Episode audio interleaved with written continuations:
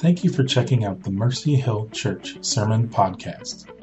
If you would like to know more about Mercy Hill, you can visit us on the web at mercyhill.cc.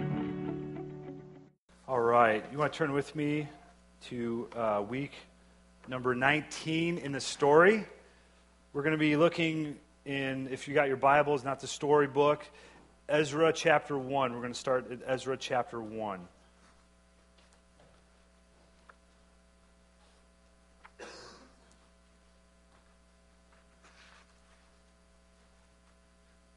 As you're turning there, I'm just going to pray and ask the Lord to help us as we dig into his, his word.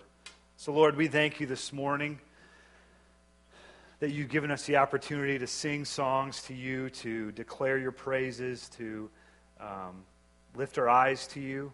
God, thank you that you help us, Lord. You give us grace that we can take our eyes off of our immediate situation and put them upon you, the eternal the glorious, the majestic. And Lord, now we pray as we dig into your word that you would open our eyes to behold the glory and the beauty written across every page of your scriptures. Lord, that you would bring direction to us, that you would um, help us, that you would speak to us. And Lord, you'd give us the grace to respond and enjoy and treasure, God, your word to us as your people. In your name we pray. Amen.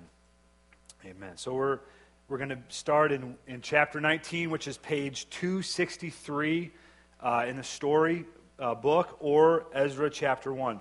I wanted to start by way of showing a picture of uh, picture of my basement workout room, actually. And so, um, yeah, see, those are all those weights and stuff, like home gym kind of thing. Now you can see, I don't know if you can really tell, but there's like clothes kind of hanging up around there, right? That's not Corey's room, by the way, okay? Corey doesn't st- Corey's not staying there, but that home gym is really how many of us have had the best intentions in the world, went and bought a treadmill or a home gym, only to have that turn into the most expensive clothes hanger you can possibly imagine, right? Is that, has anyone done that? All right. Am I the only one who's done that? Wow. I'm the only fool here, okay? I'm the only one here, but so so you kind of get this sense where you know you get all excited you're going to start working out every day i'm going to buy this home gym i'm going to get tons of weights. I mean, i'm going to be ripped out in a month. And you end up looking like me after after a few months of not working out. So um, it just gets expensive. It gets ignored. It gets pushed back to the kind of recesses of our lives that we just ignore it it gets covered with clothes. What we see this morning as we dig into the story book is that the Israelites really, it, this describes the picture of the Israelites in their walk with the Lord in this chapter. Really, it's like that workout machine that was, we had the best intentions. We're going to start off really strong. We're going to follow the Lord. We're going to do everything He's told us to do, you know, and we're going to prioritize His ways. And then in the end, it just kind of falls apart and we push the thing. It gets too hard to do. We don't like to work out that much, and it's too much energy and I don't have time, and so everything gets shoved to the side and long forgotten about. Well, that's, that describes Israel in this story. Now, if you remember, Judah was, was sent away, the southern kingdom of Judah and Jerusalem was sent away into exile, into Babylon, in, um, in, in just the most horrific of ways. They were, they were overrun, they were dis- the, the city was destroyed, the, the capital city completely burned to the ground, people losing their lives, their homes, their families, and they're sent away to Babylon in exile for 70 years. Okay, and so they're removed from their homes, their families, their culture, their religion, everything, their livelihood, everything is completely ripped away from the people of Judah, completely taken away from them. But something happens in 538 BC. Something happens that, that doesn't happen every single day. Cyrus, the king, King Cyrus, issues a decree that all the Jews living in exile could return home if they wanted to. He issues this decree, says, Look, if you want to go back, you can.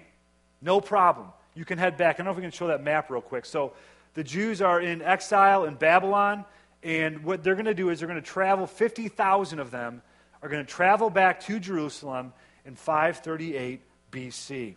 Now, this is where we pick up the story in chapter 19 and two, page 263, or Ezra chapter 1, verses 1 through 4. And this is what we read.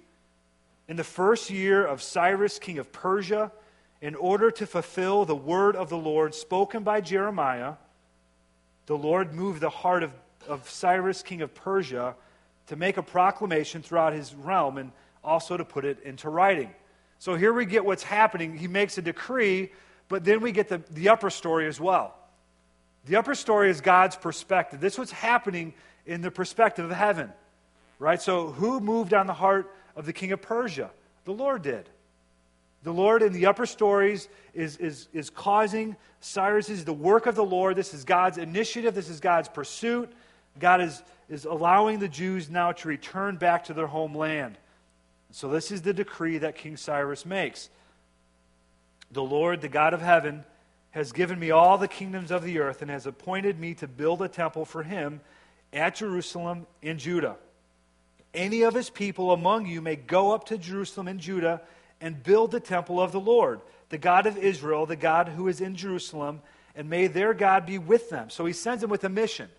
The people of Judah are going to go back to their home country on a mission from God, but also from King Cyrus. He says, Look, here's what I want you to do when you go back. I want you to rebuild the temple of the Lord. And in any locality where survivors may now be living, the people are to provide them with silver and gold, with goods and livestock, and with free will offerings for the temple of God in Jerusalem. And so he makes this proclamation. You can go back if you'd like. And not only are you going to go back, but we're also going to send you with all the necessary resources that it's going to take to rebuild the temple. So we want every all of your neighbors, we want there to be a free will offering to the Lord. We want you to give gold and silver and clothes and whatever resources you have available for this purpose of rebuilding the temple. So the people now are collecting the goods, and the 50,000 are going to make this huge journey back to Jerusalem. So they get back to Jerusalem, they make it back. This would have taken months to, to, to embark on. This wasn't just some kind of jump on a flight and take a red eye into Jerusalem the next day. This would have been months and months of travel, very expensive, very dangerous, but they make it back to Jerusalem. They've come back with a purpose. Now, when they get back, you have to remember they get back to not just a place that's been kind of boarded up for a little bit. Now they get back and they have to open the shutters and kind of clean out the cobwebs. Jerusalem is destroyed. It's been completely burned to the ground. Every inch of this place is, been, is in rubble. It's, it is, there's nothing left. So they've got a little bit of work to do. The, this, the walls that surround Jerusalem that brought protection to them have been completely destroyed. The, the homes, the palaces, the, the magnificent buildings that were in the city are all destroyed as well. But most importantly, the temple. The temple is completely gone. There is nothing left. It is burned to the ground, completely destroyed, and they've got to go back and they've got to rebuild the temple. Now, before we get into reading anymore, I want us to just get a hold of why this, the temple was so important for the Jewish people. Right? The temple wasn't just like a church building that you had a few, you know, like in Munster, there's a number of churches all throughout this area. There's pretty much churches on almost every street corner. There's churches all over the place. The temple wasn't like a church that, oh, the main temple is broken down, but we've got a whole bunch of other temples that we can go to to worship the Lord. This temple was significant, it was unique, it was peculiar. It was a place unlike any other place in the whole face of the earth. In this place, in this temple, God said, I will put my presence. And the temple was the place where true worship took place. There wasn't any other place prescribed by the Lord for true worship to take place, only at the temple. So you can see where they wouldn't have been able to just kind of leave Babylon and say, you know what, that Jerusalem place is way too far. Why don't we just build a temple over here? I mean, surely we can save ourselves the trip and the money and everything else. We'll just build a, a we'll build a temple here in Babylon. You can't do it that way. God was to be worshiped in the way in which he prescribed the worship to take place, and only in his prescribed way. See, that's what got the Jews in trouble in the first place. Is that they wanted to worship all these other things and worship God in their own way, in the way that they thought best, in the easy way. We'd go, we don't need to go down to Jerusalem. We'll just build a little altar on a hillside. And God said, That's not how I am to be worshiped. There's only one true place and one true way. I prescribe the place and I prescribe the way. That's not your decision to make. And so rebuilding the temple had massive implications for the people because this was the place where they would go to meet with God and nowhere else in the world. This is where they would go to worship the Lord, to give sacrifices to God. This was the place in all the earth where God had promised to put his presence. Now, this is the place where true worship took place. And if we think about worship, and so often we can be limited in our understanding of worship. And I appreciate when Adam Kern comes up and, and wants to give instruction about worship, man, he's passionate. This is what this is some of the stuff that Adam has talked about in the past and some of the stuff that we've talked about. Worship is simply ascribing worth to something. It's, it's ascribing worth and value and weight, giving something weight. It's not just singing a song. Now, it's, it is singing a song, but it's not limited to singing on a Sunday morning from 9.30 to 10 o'clock or however long it goes. That's not the essence of worship. That's not just the totality of our worship as believers. And the same thing with the people of God in, in, this, in this chapter. Worship wasn't just limited to only singing of songs, it was a whole system of, of life that was lived before the Lord. It was worship is giving something of value, something priority, placing importance upon it. It's costly. It demands time and energy and money. It means it takes precedence over other things in our lives. So the things that we worship are the things that we give ourselves time and money and our energy to. Those are the things that we give, those are the things that we worship. It takes precedence over everything. And so for Israel at this moment, worship meant going to the temple on appointed holy days and festivals. It meant offering sacrifices for sin. It meant going and giving to the temple treasury. It meant orientating your life around temple life.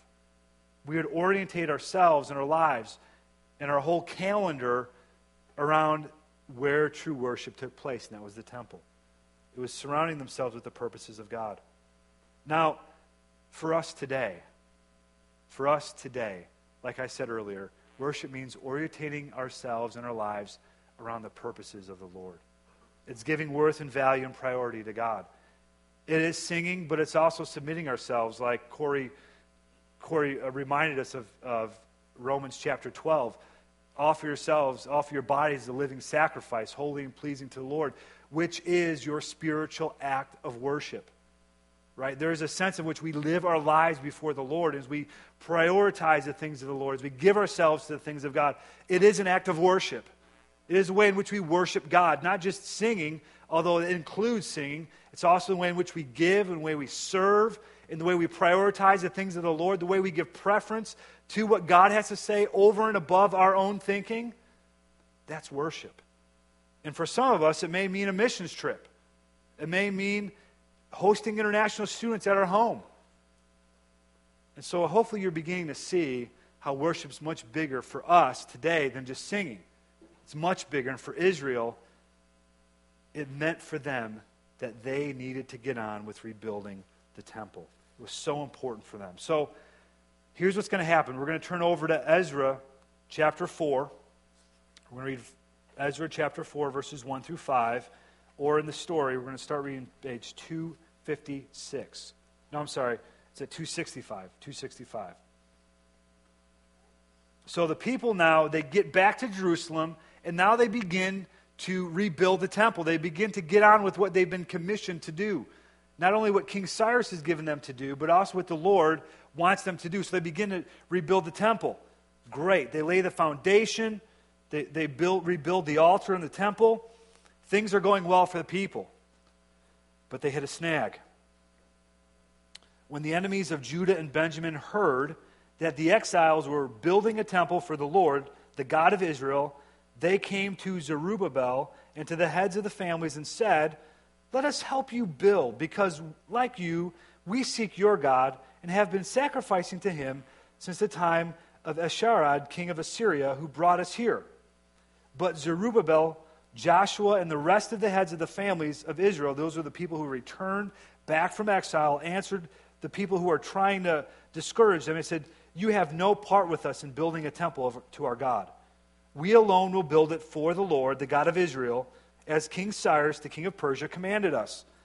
Then the people around them, so the people who were outside of Jerusalem, the people who did not like the fact where the Jewish people were coming back to rebuild the temple, the peoples around them set out to discourage the people of Judah and make them afraid to go on building. They bribed the officials to work against them and frustrate their plans during the entire reign of Cyrus, king of Persia and down to the reign of Darius, king of Persia. So they begin to frustrate and begin to offer bribes and begin to discourage the people from building. So what happens? Thus, the work on the house of God in Jerusalem came to a standstill until the second year of the reign of Darius, king of Persia. The temple construction comes to a complete halt. It's a screeching stop. They were building, they were getting on with it, man. They had, they had laid the foundation. Progress was being made, and all of a sudden people come in alongside them and begin to discourage them, and the, the, the construction comes to a complete stop. Now, it didn't stop for a few weeks, it didn't stop for a few months, it didn't stop for a few years. And like my home gym, it became forgotten about. It was forgotten about. It was pushed off to the side. It became less and less of a priority. People just began to, I mean, it was there, but like, then this thing's never going to get finished. No one wants to work on it. Well, neither do we. And so it became forgotten about. See, this story that we're reading this morning is so much bigger than just a building. This is so much bigger than just, this is not just a structure It's so much bigger than that. Think of it like this. Now, if the White House looked like this, so if you came into America and you went to visit the White House and it looked like that, right? Or maybe the next picture, if you went to visit the White House, you're coming in and the White House looked like that, right? Fire, explosions, actors walking around with fake guns and that kind of stuff. What would that have to what would that say about our perspective and view on the presidency. Right? If, if you go to visit the most the, the, the, capital city, and here is the most powerful man in the country, the person we've all elected, and, and we're going to go visit his house, and we're coming in, and we're going to go to the, visit the presidency, and the place is on fire. And there's stuff broken down, and, and nothing's, everything's in shambles. What would your perspective about America's view of the presidency be? you think, well, they don't care. Not only are they unable to build anything, but they could really care less. I mean, it's not that important to them. This is, this is something that kind of like we show the rest of the world who we are through our leaders. And so, if Barack Obama, instead of flying into India this week on Air Force One, instead he flies down like a crop duster and kind of comes to a screeching stop on the runway and takes off his goggles and stuff, like, they would say a whole lot about our perspective of the presidency and about what we thought about our country, wouldn't it? Now, thank goodness the White House looks more like this in this next picture. It's pristine, it's clean, it's nice, right? That says something completely different about what we think about our president and what we think about our nation, doesn't it? If you went to visit that, you think, man, that's these guys place a high priority on the leadership of the country. And they make it, they make it important. So when the temple in Jerusalem, the place where God has promised to put his presence, is the place where the God that we proclaim is most important in our lives and the one that we worship exclusively, the one that we follow with all of our lives, his temple, his place, his residency is broken down and completely destroyed, and we go on year after year after year of not doing anything to it what does that communicate to the rest of the world about the value of the Lord? Can you see that? It, it speaks volumes to our, what we think about God. He's not, he's not worth very much. Man, we don't care if his, if his place is broken down. Man, it's not that big of a deal. We've got other more important things to get on with. We're too busy. And so the work in the temple, it stops, doesn't start up again for 19 years. So 19 years later, after this temple has been sitting in ruins, we read in Haggai, now turn over to Haggai, which is a minor prophet, towards the end of the Old Testament, the prophet Haggai, chapter 1, or in your storybook, this is page 266. This is what we read. The prophet Haggai is preaching in this context. The temple's been broken down for 19 years. The people have been back from exile. They've neglected to take care of the very thing that not only Cyrus, but the Lord has commissioned them to do. It's been 19 long years of neglect and failure and forgetting. In the second year of King Darius, on the first day of the sixth month, the word of the Lord came through the prophet Haggai to Zerubbabel, son of Shealtiel, governor of Judah, and to Joshua, son of Jehozadak, the high priest. This is what the Lord Almighty says. So God's word is now breaking into this context. These people say, the time has not yet come to rebuild the Lord's house. Man, there's a million reasons why this hasn't taken place. And everyone, everyone's looking at each other thinking, man, it's not time yet. Right? I mean, we're busy. So why, why is it not time to rebuild? Then the word of the Lord came through the prophet Haggai. Is it a time for you yourselves to be living in your paneled houses while this house remains a ruin? So what happened was is the people got they came back, began working on the temple, and realized, look, my house is pretty beat up too. Look, man, the temple wasn't the only place that was destroyed. My my home that I used to live in is now burned down too. And that needs to be repaired. I need a place to stay. So I'm going to go back to my house. And I'm going to start a massive remodeling project. And my house, I need to get my house up to par. And so this paneling, it would have been like, it would have been luxury, right? You didn't need paneling. This was something that was very nice, something that's over the top, but made your house really sweet. So we said, look, you're too concerned about your own things than you are about what I have got going on. As a matter of fact, you didn't just kind of put up a home that you could dwell in and then get back to work. No, you went above and beyond and made sure that your house was absolutely amazing, that it looked pristine, that your house was in tip top shape. Man, there was paneling all over the walls. Man, this is, this is a luxury. You guys are living it. You're living a high life right now. All the while, my house remains in ruin. Now, this is what the Lord Almighty says Give careful thought to your ways. So consider, give careful thought to what's going on, what you see happening around you. Take a look at my temple. Take a look at your home. Give careful thought to your ways. You have planted much, but harvested little. You eat, but never have enough. You drink, but never have your fill. You put on clothes, but are not warm. You earn wages, only to put them in a purse with holes in it. He's saying, Look, I want you to notice something right? You've planted tons, but you've only reaped a little. You've saved your money for yourselves, but when you've when you opened your wallet to get the money out, there hasn't been very much there. This is what the Lord Almighty says. Give careful thought to your ways. Again, consider your ways. Go up into the mountains and bring down timber and build my house, so that I may take pleasure in it and be honored, says the Lord. You expect much, but see it turned out to be little. What you brought home, now we get the upper story. What you brought home, I blew away. Why? Declares the Lord Almighty, because of my house, which remains a ruin, while each of you is busy with your own house. Therefore, because of you, the heavens had withheld their dew, and the earth its crops. I called for a drought on the fields and the mountains and on the grain the new wine, the olive oil, and everything else the ground produces on people and livestock, and on all the labor of your hands. So here it is. We get the upper story. The people have labored just, they've put tons and tons of hours in work and energy into building things for themselves, but it's just been an incremental change. They've, they've put away thousands, but when they've gone in there, there's only been 10 bucks left. They've planted whole fields of crops. When they go to harvest, there's only a little section of it that's grown.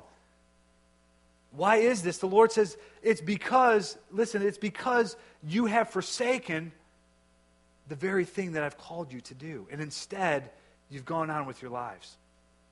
Where I should be the center of your life, I've now become that weight set that lives in your basement that's now covered with clothes and forgotten about.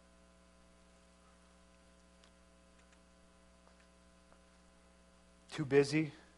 It's too expensive. It's too much work. No one else is doing it. No one else is helping. I mean, what's one person going to do?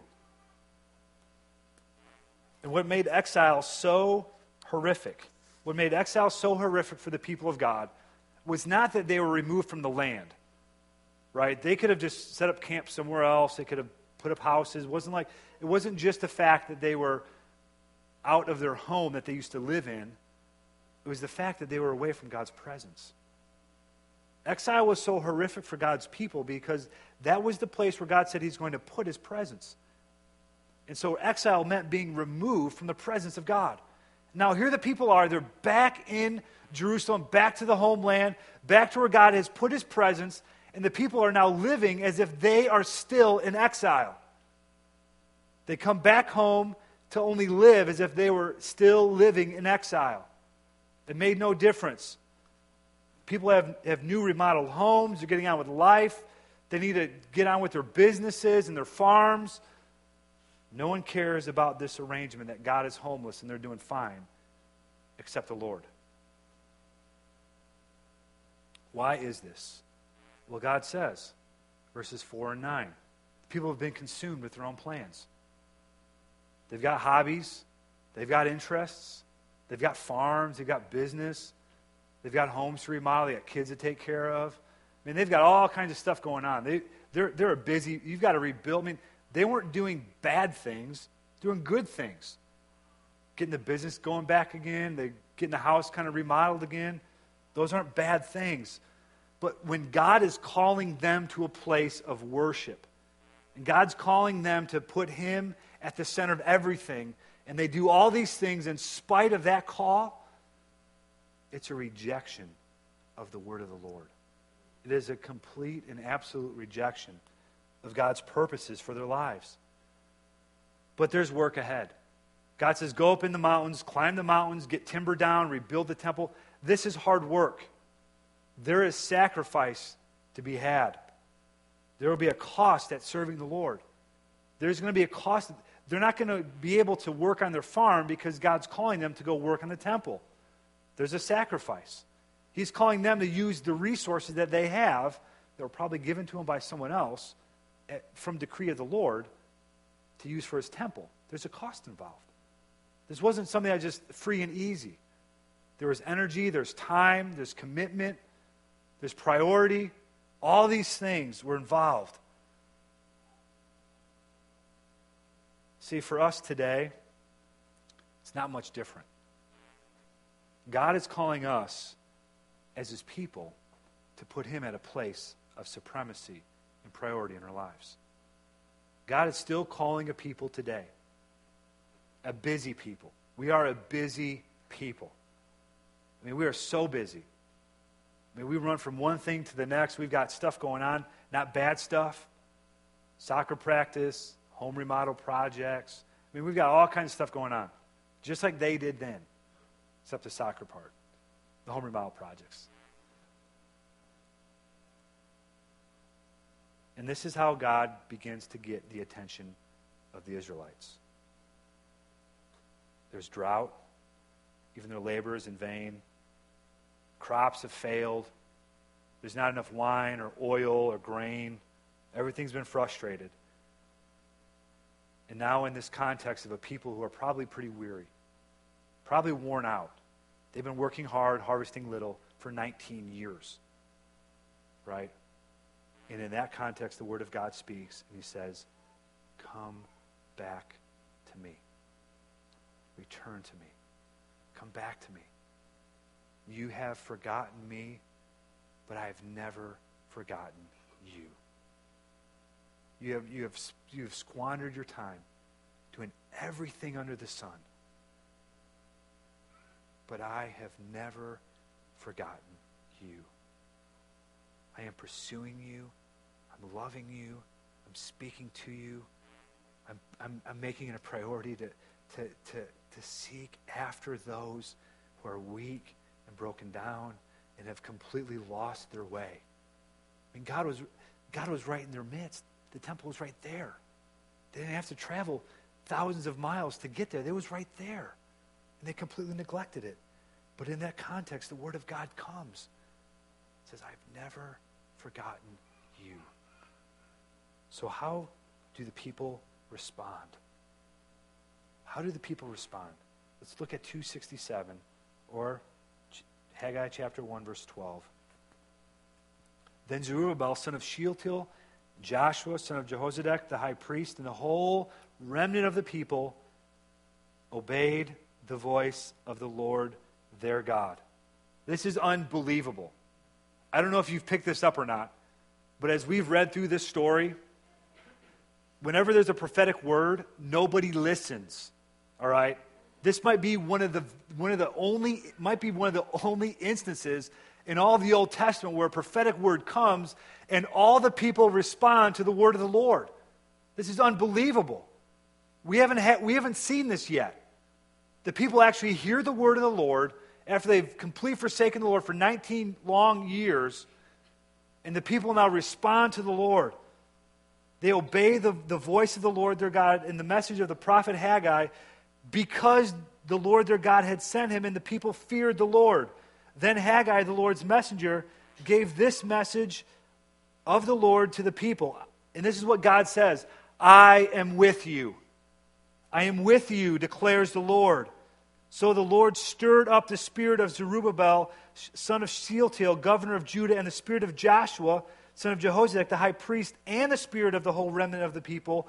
They came and began to work on the house of the Lord Almighty their God on the 24th day of the sixth month. Listen, this is what has happened. God not only only gives them the word to return to him, but then now he begins to stir their spirit up. He begins to give them the strength and the energy and the desire and the longing to complete the work that they had begun almost 20 years ago. And even though they had forgotten about the Lord, it's almost like they heard the word of the Lord and they just kind of like take one glance back at the Lord, and the Lord says, Man, I'm going to completely bless you beyond you can, what you can possibly imagine. Look, you take one glance at me, and the floodgates of heaven open up.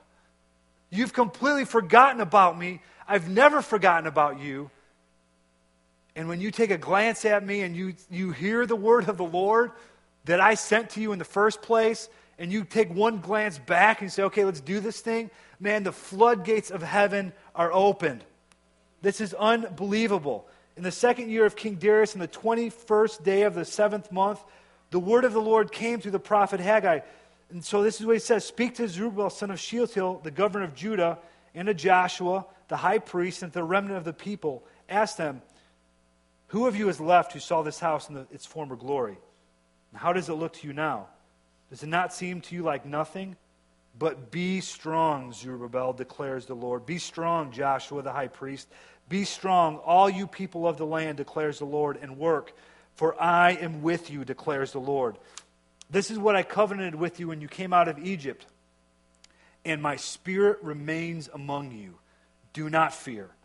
This is what the Lord Almighty says In a little while, I will once more shake the heavens and the earth the sea and the dry land. I will shake all the nations, and what is desired by all nations will come, and I will fill this house with glory, says the Lord Almighty. The silver is mine and the gold is mine, declares the Lord Almighty. The glory of this present house will be greater than the glory of the former house, says the Lord Almighty. And in this place I will grant peace, declares the Lord Almighty. So, what does the Lord do in this? What is, God's, what is God doing in this section of Scripture? He's sending His word, He's stirring the people up to work, He's promising His presence during the labor. He will shake the nations and use the wealth of the nations to rebuild the temple, like He did in the Exodus.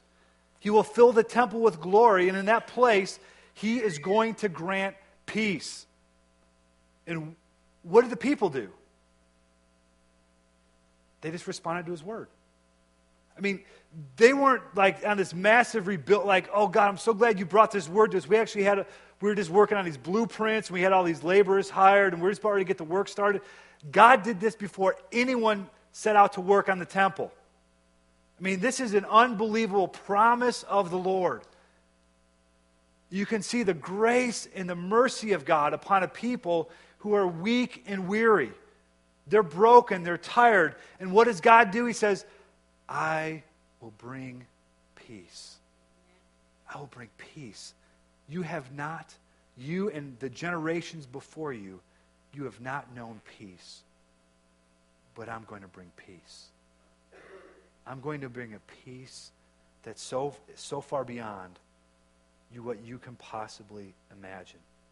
This promise of God is completely and absolutely disproportionate to anything the people had to bring to the table.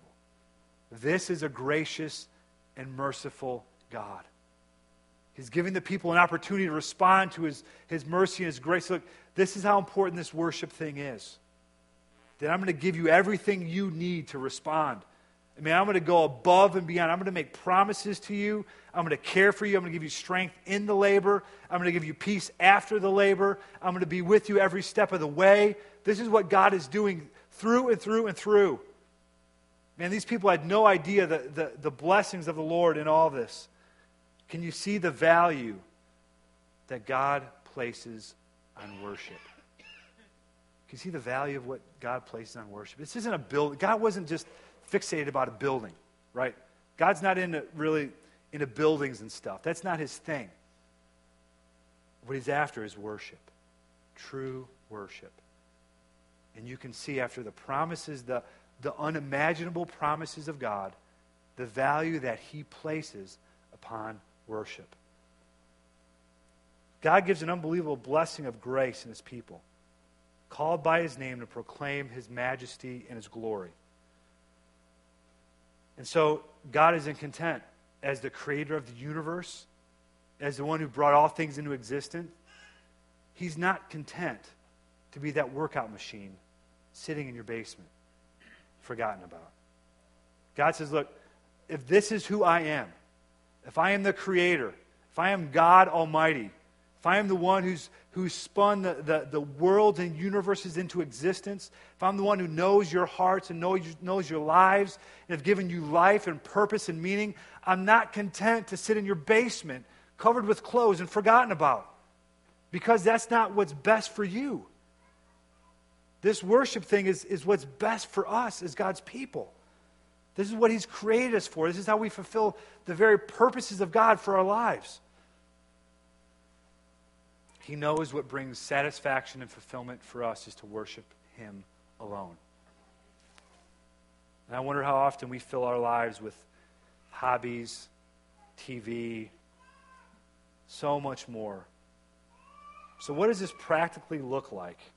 What does this worship for us practically look like today? It may mean for you this morning. Not everybody, but it may mean for you making a priority out of just coming here on a Sunday morning and worshiping the Lord. Place yourselves under God's word, singing his praises. It may mean giving ourselves in worship to community, to people. We'd open our lives up, we'd open our homes up to other people.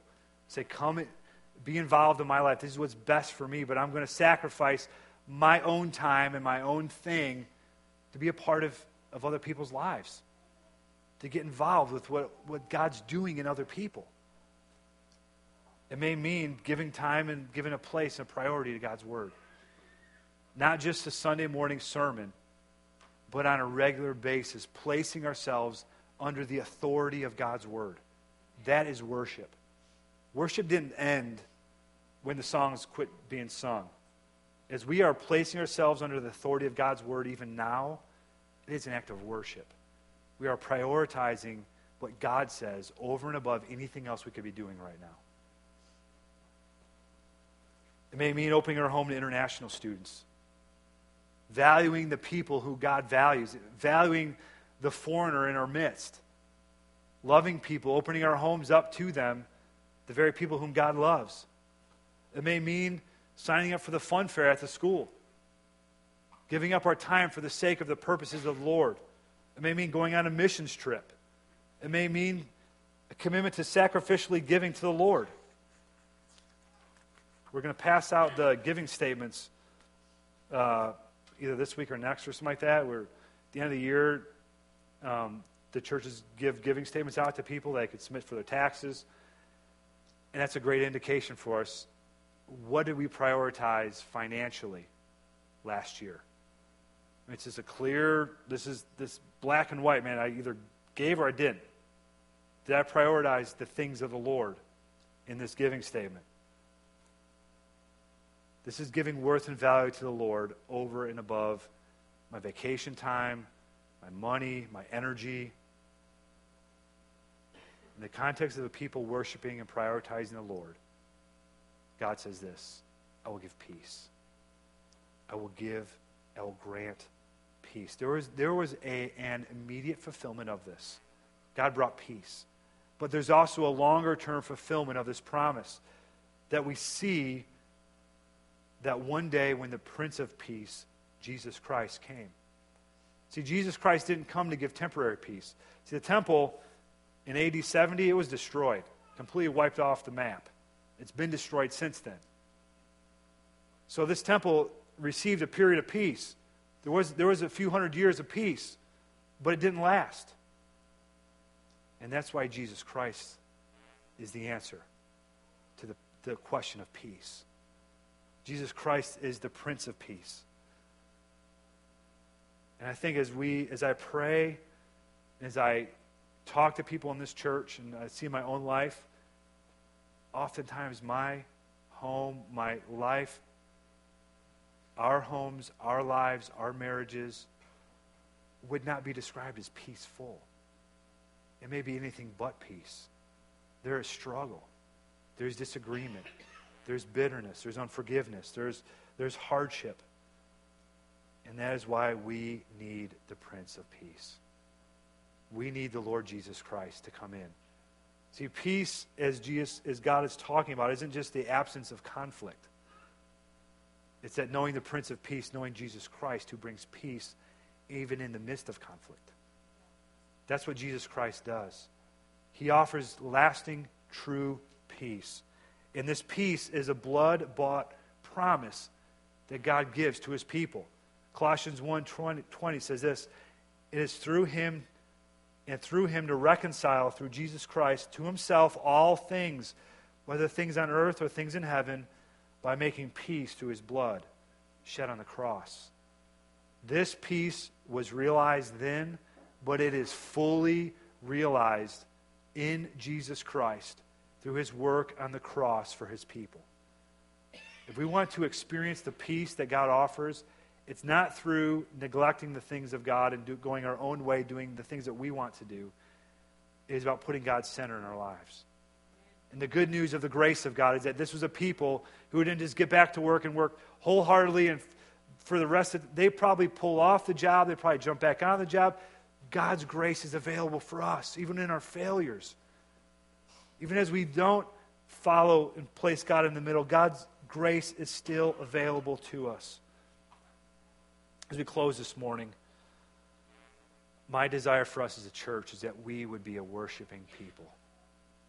More so, Sunday mornings are great. We want that. We want to celebrate and rejoice in a Sunday morning. But that all of our lives would be a statement of the value and the worth of Almighty God. Amen.